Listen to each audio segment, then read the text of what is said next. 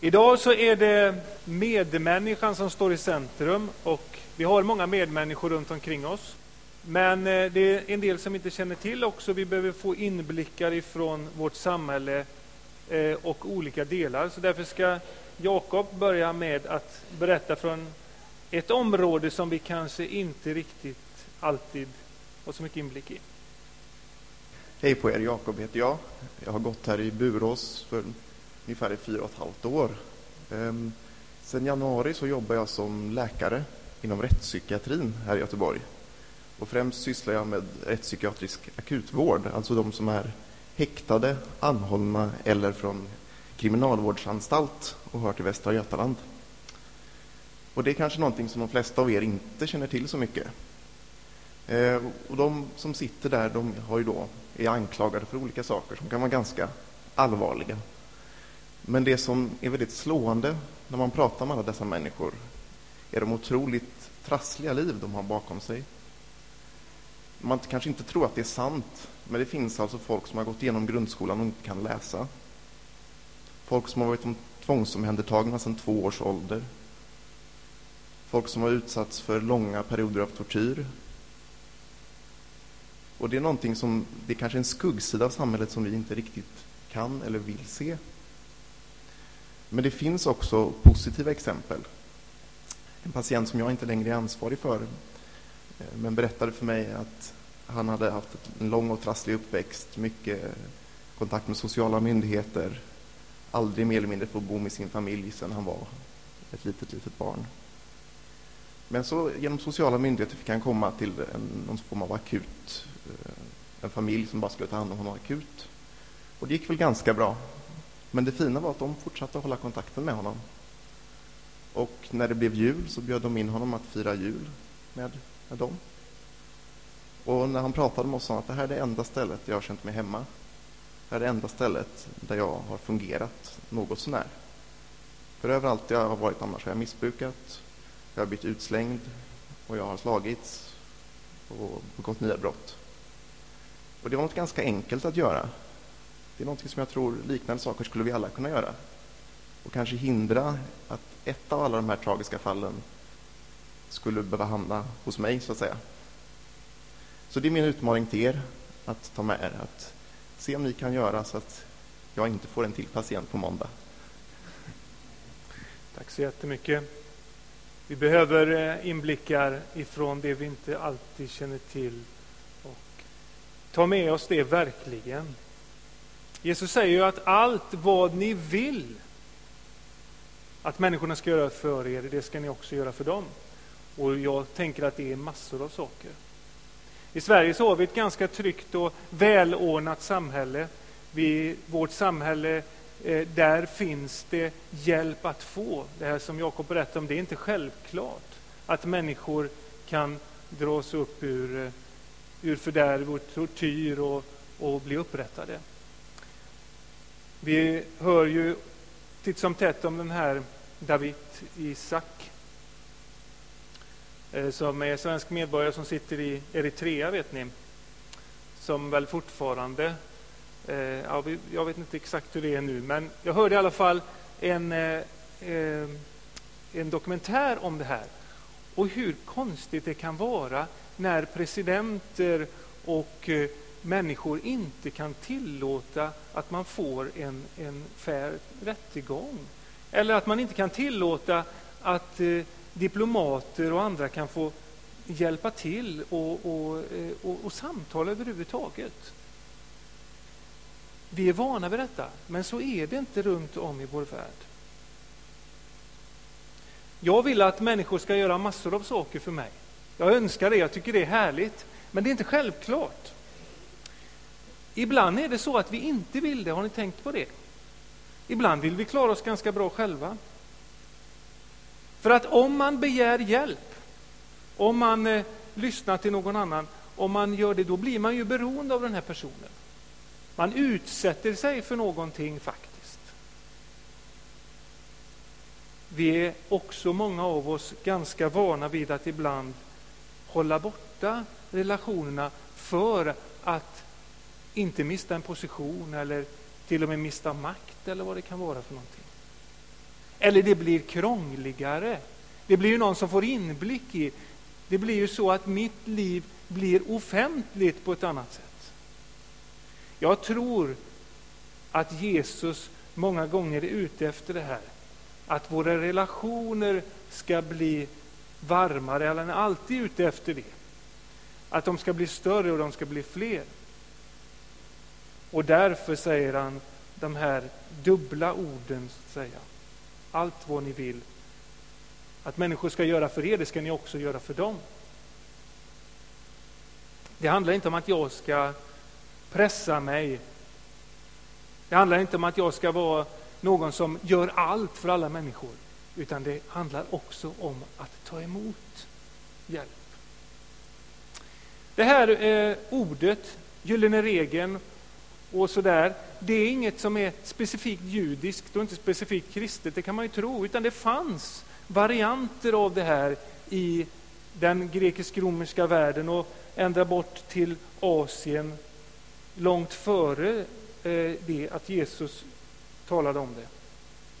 Och Det står till exempel sen upptaget i Tobit och i Syrak. Där står det så här. Gå, eh, gör inte mot någon det som du själv avskyr. Och ge akt på dig själv för att förstå din nästa. Och det tycker jag var lite intressant. Ge akt på dig själv för att förstå din nästa. Någonstans i Guds tanke så ligger det här att vi ska få förstå, vi ska, vi ska närma oss vår nästa och vi förstår också oss själva genom att vara nära andra människor. Och vi vet ju från den barmhärtige samarien, berättelsen och liknelsen som Jesus tar, att det handlar inte bara om dem som är väldigt trevligt till yttre att umgås med, de som vi har nära oss varandra, utan det handlar om alla människor. Det finns en eh, berättelse om en man som kom till Rabbi Shammai och frågade kan du säga mig hela lagen medan jag står på ett ben? Och eh, då så säger han, du ska, då behöver du stå en hel dag. Och så blir han arg. Det går inte att sammanfatta. Men så kommer han till eh, Rabbi Hillel. Och det är de här två skolorna som finns av lite strängare och lite mjukare variant. Och där så sägs det, säger Hillel, det som är förhatligt för mig ska du inte göra för dig eller för mig, ska du inte göra mot din nästa. Alltså en variant av den gyllene regeln. Det som är förhatligt för mig ska du inte göra mot din nästa. För dig ska du inte göra mot din nästa. Det gick alltså att sammanfatta lagen. Han behövde inte stå så länge på ett ben. Han klarade det.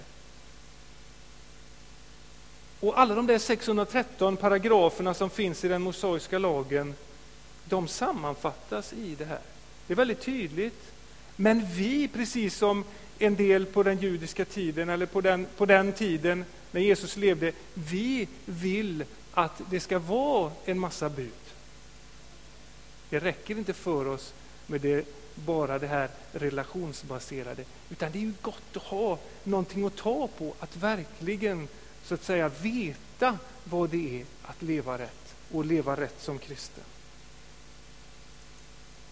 Vi vill kanske gärna avgränsa oss egentligen. Fast vi inte tänker på det. Fast Gud han har och fört in oss i relationer. Han har fört in oss i den här världen. Vi är inte skapade och, och satta in i den här världen för att vi ska leva för oss själva. Utan vi ska både ge och få av människor. Det gäller hela tiden. Och Jag tänkte på när, när Jakob berättar här och när man hör andra berättelser, historier. Visst är det så att man blir lite sugen på att se vad som skulle hända om vi som församlingar och kyrkor riktigt öppnade oss ordentligt på alla områden, så att säga. På alla de områden som vi representerar här. Och om vi såg varenda människa som går förbi oss. Om vi kanske började att prioritera om lite grann, i alla fall någon gång, vilka det är som vi umgås med och vilka som vi ger vår tid till. I Romarbrevet då så hör vi Bemöt alla lika. Tydliga ord, enkla ord på ett sätt. Vi ska alltså inte bara, mö, eh, bara möta den, in, den människan som det blir en intressant diskussion med, som det blir lite extra spännande och kittlande med. Eller tacka ja till den fina bjudningen. Utan vi ska bemöta alla lika. Vi ska se på den fattige tiggaren, om det nu finns någon sådan, som en människa som är sänd ifrån Kristus. Tänk på vad som är riktigt för alla, säger han också.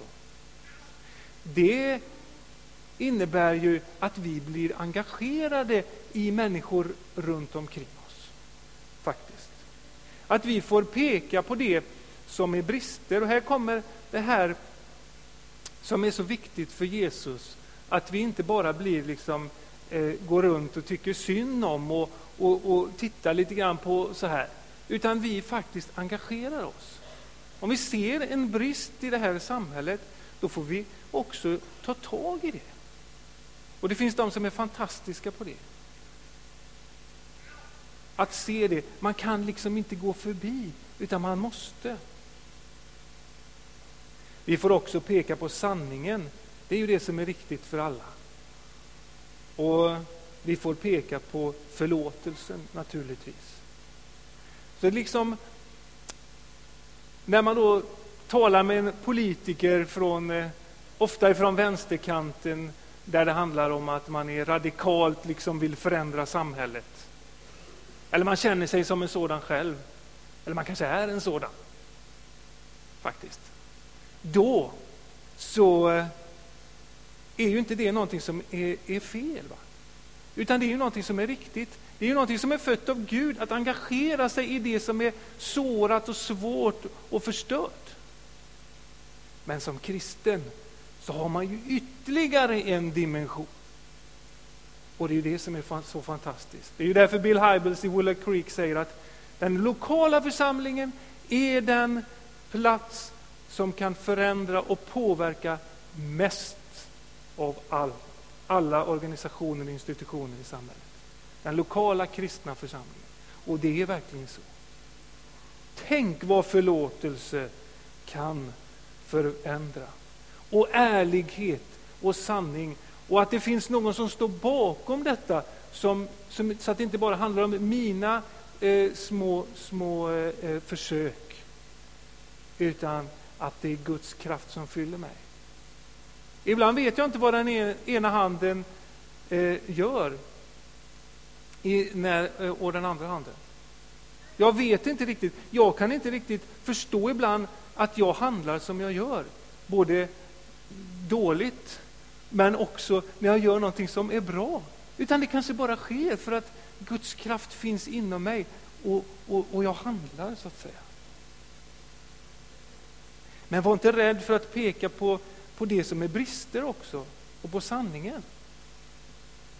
Det här som vi talar om mycket nu för tiden, om ensamhet som en stor folksjukdom.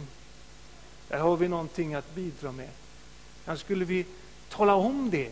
Vi har ju, ett, vi har ju en gemenskap som vi verkligen kan erbjuda. Och det är kanske en stor läkedom. Det är kanske jätteviktigt.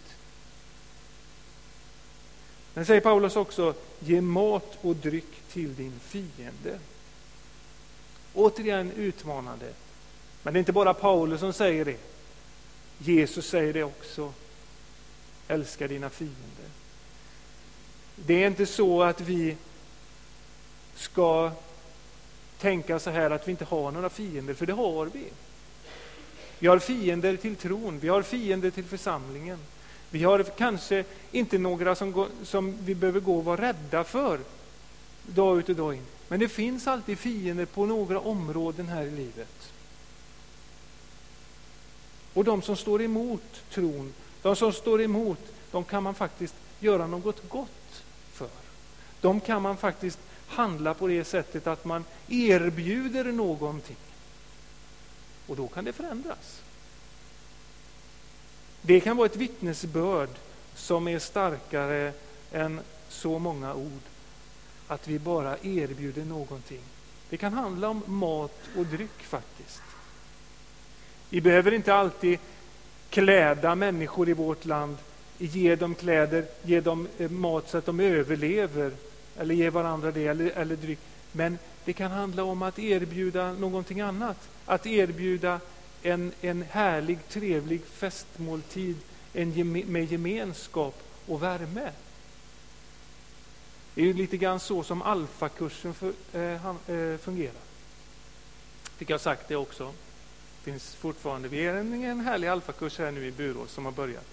Men det har inte börjat på allvar än. Det finns fortfarande platser att bjuda in människor dit.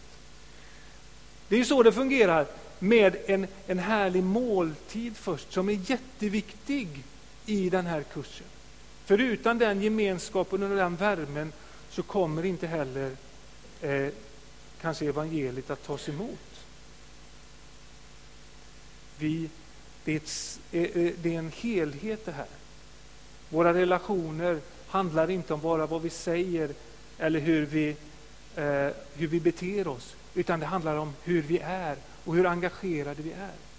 Och det spännande med det här är ju att jag kan vara engagerad. Jag ska inte berätta en massa exempel nu, vi har hört här från Jakob.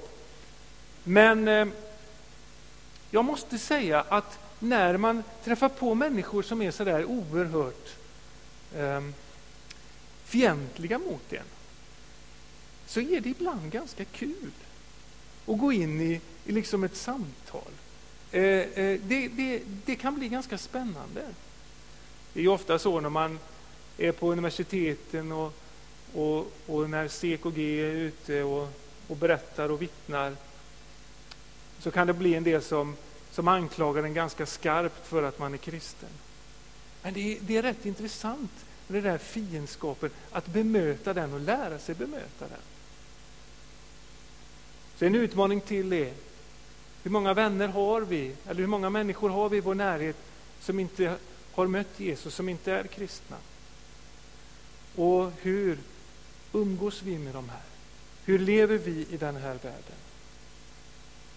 Våra stora helgon, Franciscus, Ignatius och andra,